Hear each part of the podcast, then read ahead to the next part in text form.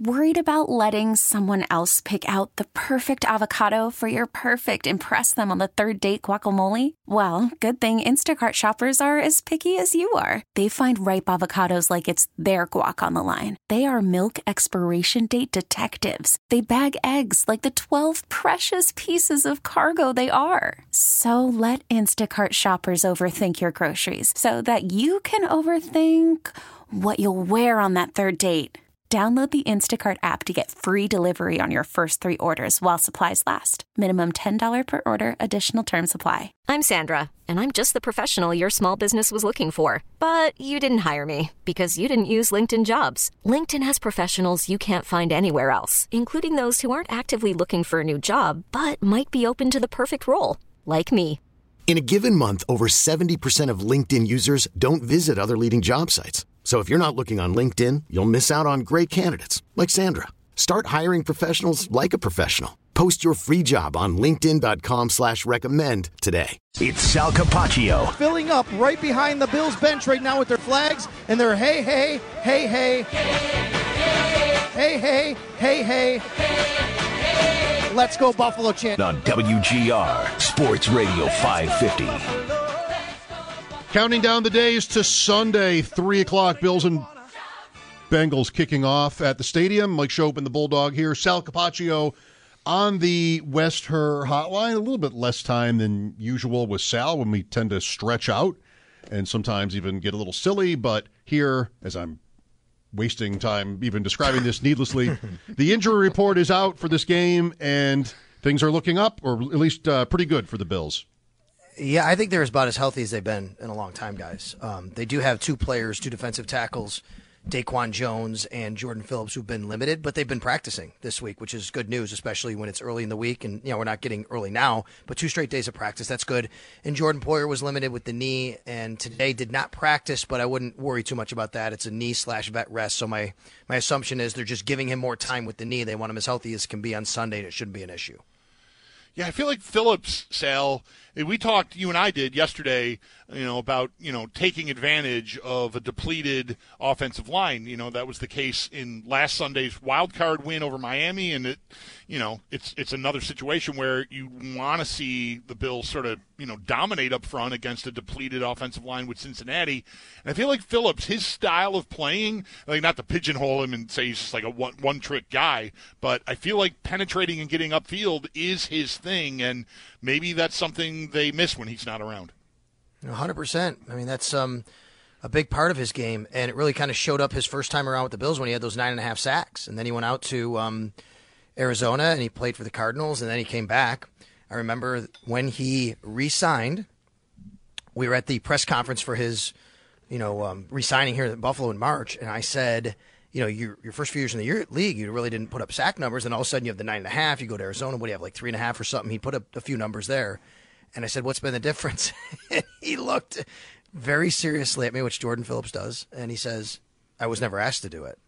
So I'm like, okay, well, I guess that's the difference, right? I mean, like, it's what posi- it's what the role is you're asked to do sometimes. And you know, I think that shows, though. I mean, if he's been asked to be a penetrator, he can be a penetrator. And he's done a very good job of that. And I think that, you know, given the situation on the Bengals' offensive line, I do think that the Bills' defensive line will probably want to penetrate, get to him, don't let him sit back there. I look, this is just a dovetailing off this.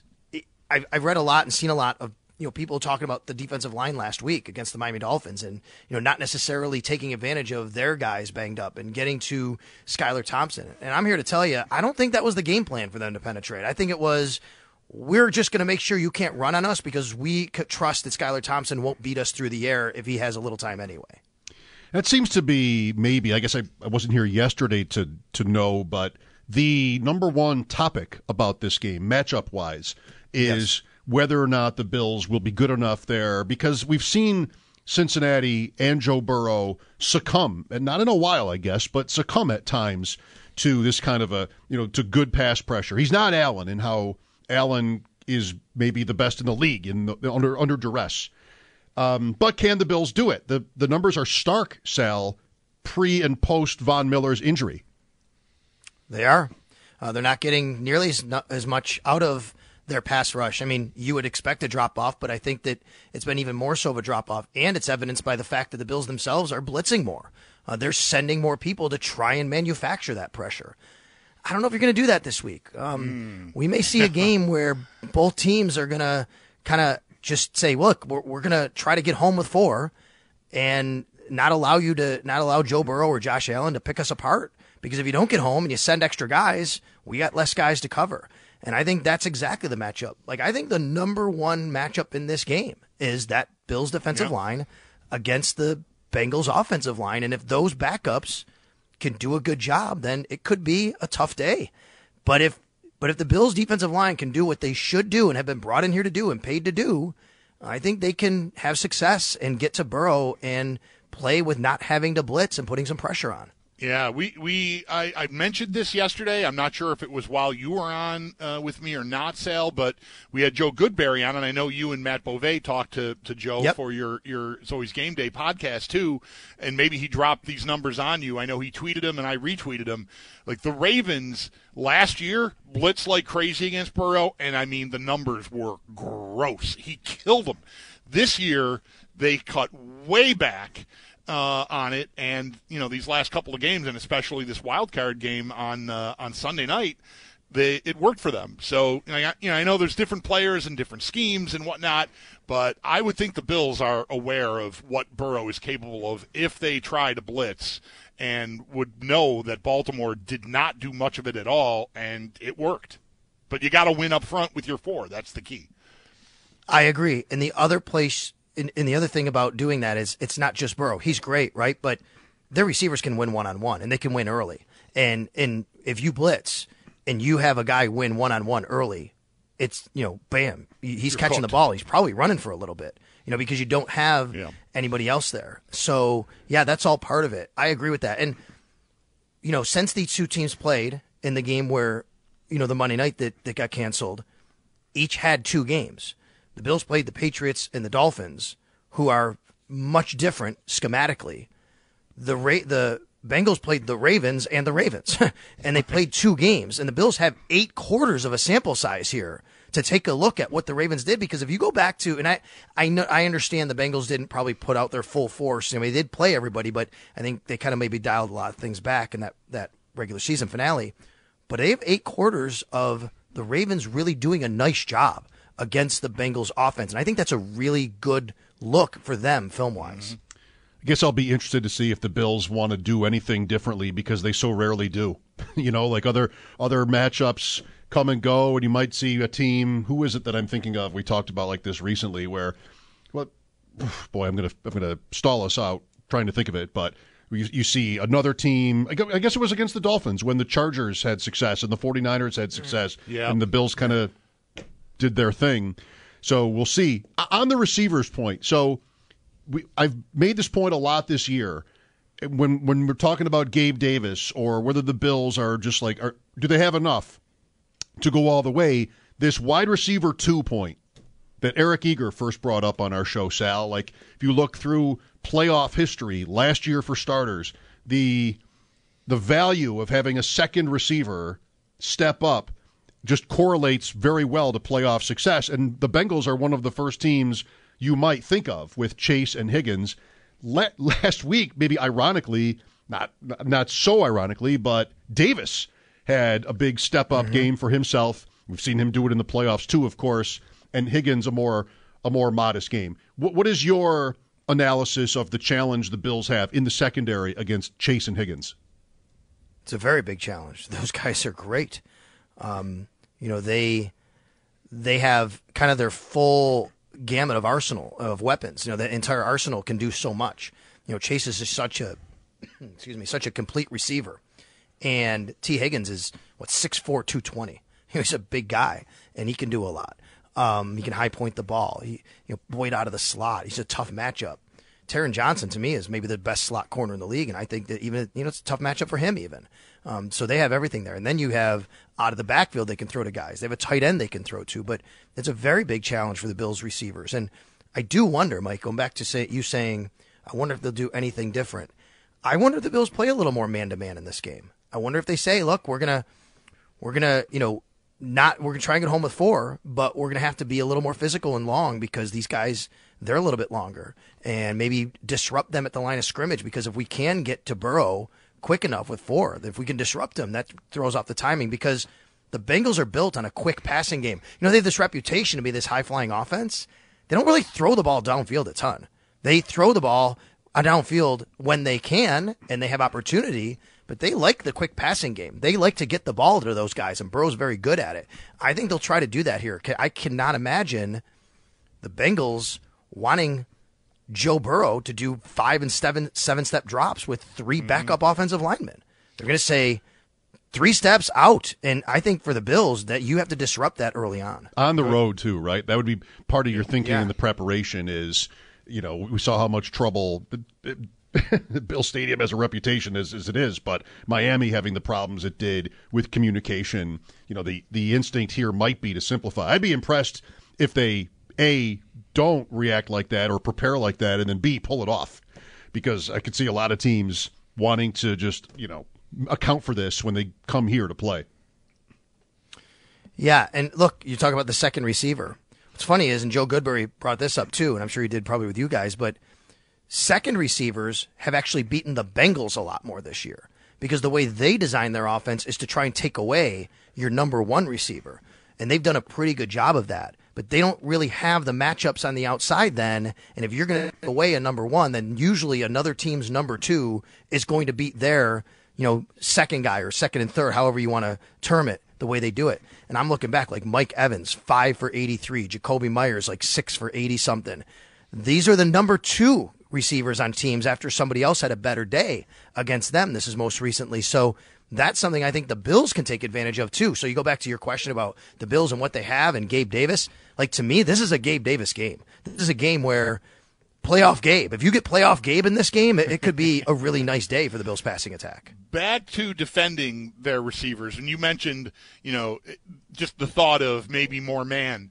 Um, I, of course, me and I'll bet a lot of Bills fans went, okay, Elam, right? I mean, he came out of college with that reputation. We wondered even when they picked him, does this mean they're going to try to implement more of, of those concepts here and get and give you know give give themselves the opportunity to have more varied looks um, against opposing offenses?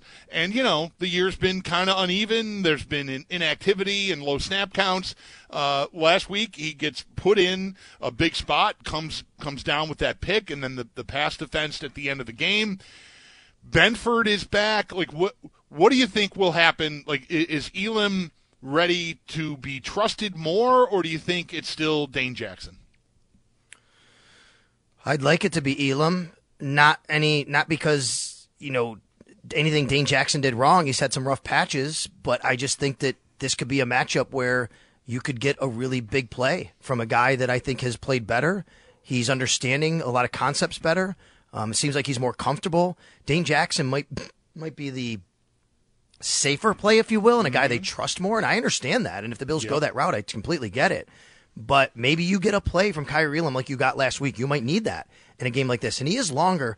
You know, he I don't think he's super physical, but I think his length allows him to be a little more physical if he wants to, and I think he's feeling more comfortable doing that. But he is a better man-to-man corner than zone corner sometimes, and I wonder if you go back to when he was inactive and a healthy scratch.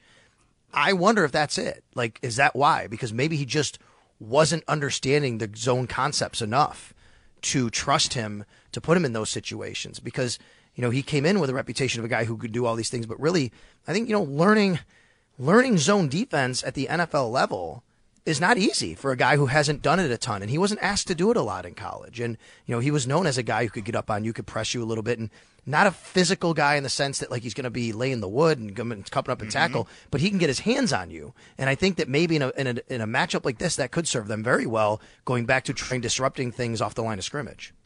Sal, thank you. We'll talk tomorrow on the Roundtable. Okay, guys, thank you. That's our man Sal Capaccio on the West Her Hotline. His appearances are always brought to you by New York's only outlet liquor. When you need to stock up, it's the place to buy a case. What's your outlet? A lot of talk toward the end of the season. Remember the pregame show when the Bills were in Cincinnati talking with Chris Brown and Eric Wood about how, man, doesn't it feel like you guys have been on the road constantly this year, all those trips. This will be three straight home games now since, and There's still a chance at four. Go Jag, go Jaguars. Jaguars, eight and a half point underdogs at the Chiefs. First game of the weekend, Saturday. Ryan Miller night. Doors are open at the arena. We'll have the ceremony for you starting at six. Face-off, Sabres Islanders, scheduled for just after seven thirty. Ross Tucker coming up in about fifteen minutes. Mike Schopen, the Bulldog here, W G R. This episode is brought to you by Progressive Insurance. Whether you love true crime or comedy, celebrity interviews or news, you call the shots on what's in your podcast queue. And guess what? Now you can call them on your auto insurance, too, with the Name Your Price tool from Progressive. It works just the way it sounds. You tell Progressive how much you want to pay for car insurance, and they'll show you coverage options that fit your budget. Get your quote today at Progressive dot com to join the over twenty-eight million drivers who trust Progressive. Progressive Casualty Insurance Company and Affiliates. Price and coverage match limited by state law. Okay, picture this. It's Friday afternoon when a thought hits you. I can spend another weekend doing the same old whatever, or I can hop into my all-new Hyundai Santa Fe and hit the road. With available H-Track all-wheel drive and three-row seating, my whole family can head deep into the wild. Conquer the weekend in the all-new Hyundai Santa Fe. Visit Hyundai U S A dot com or call five six two, three one four, four six zero three for more details. Hyundai, there's joy in every journey. We really need new phones. T-Mobile will cover the cost of four amazing new iPhone fifteens, and each line is only twenty-five dollars a month. New iPhone fifteens? It's better over here. Only at T-Mobile, get four iPhone fifteens on us and four lines for twenty-five dollars per line per month with eligible trade-in when you switch. Minimum of four lines for twenty-five dollars per line per month with autopay discount using debit or bank account. five dollars more per line without autopay, plus taxes and fees. Phone fee at twenty-four monthly bill credits for well-qualified customers. Contact us before canceling account to continue bill credits or credit stop and balance on required finance agreement due. thirty-five dollars per line connection charge applies. See T Mobile dot com.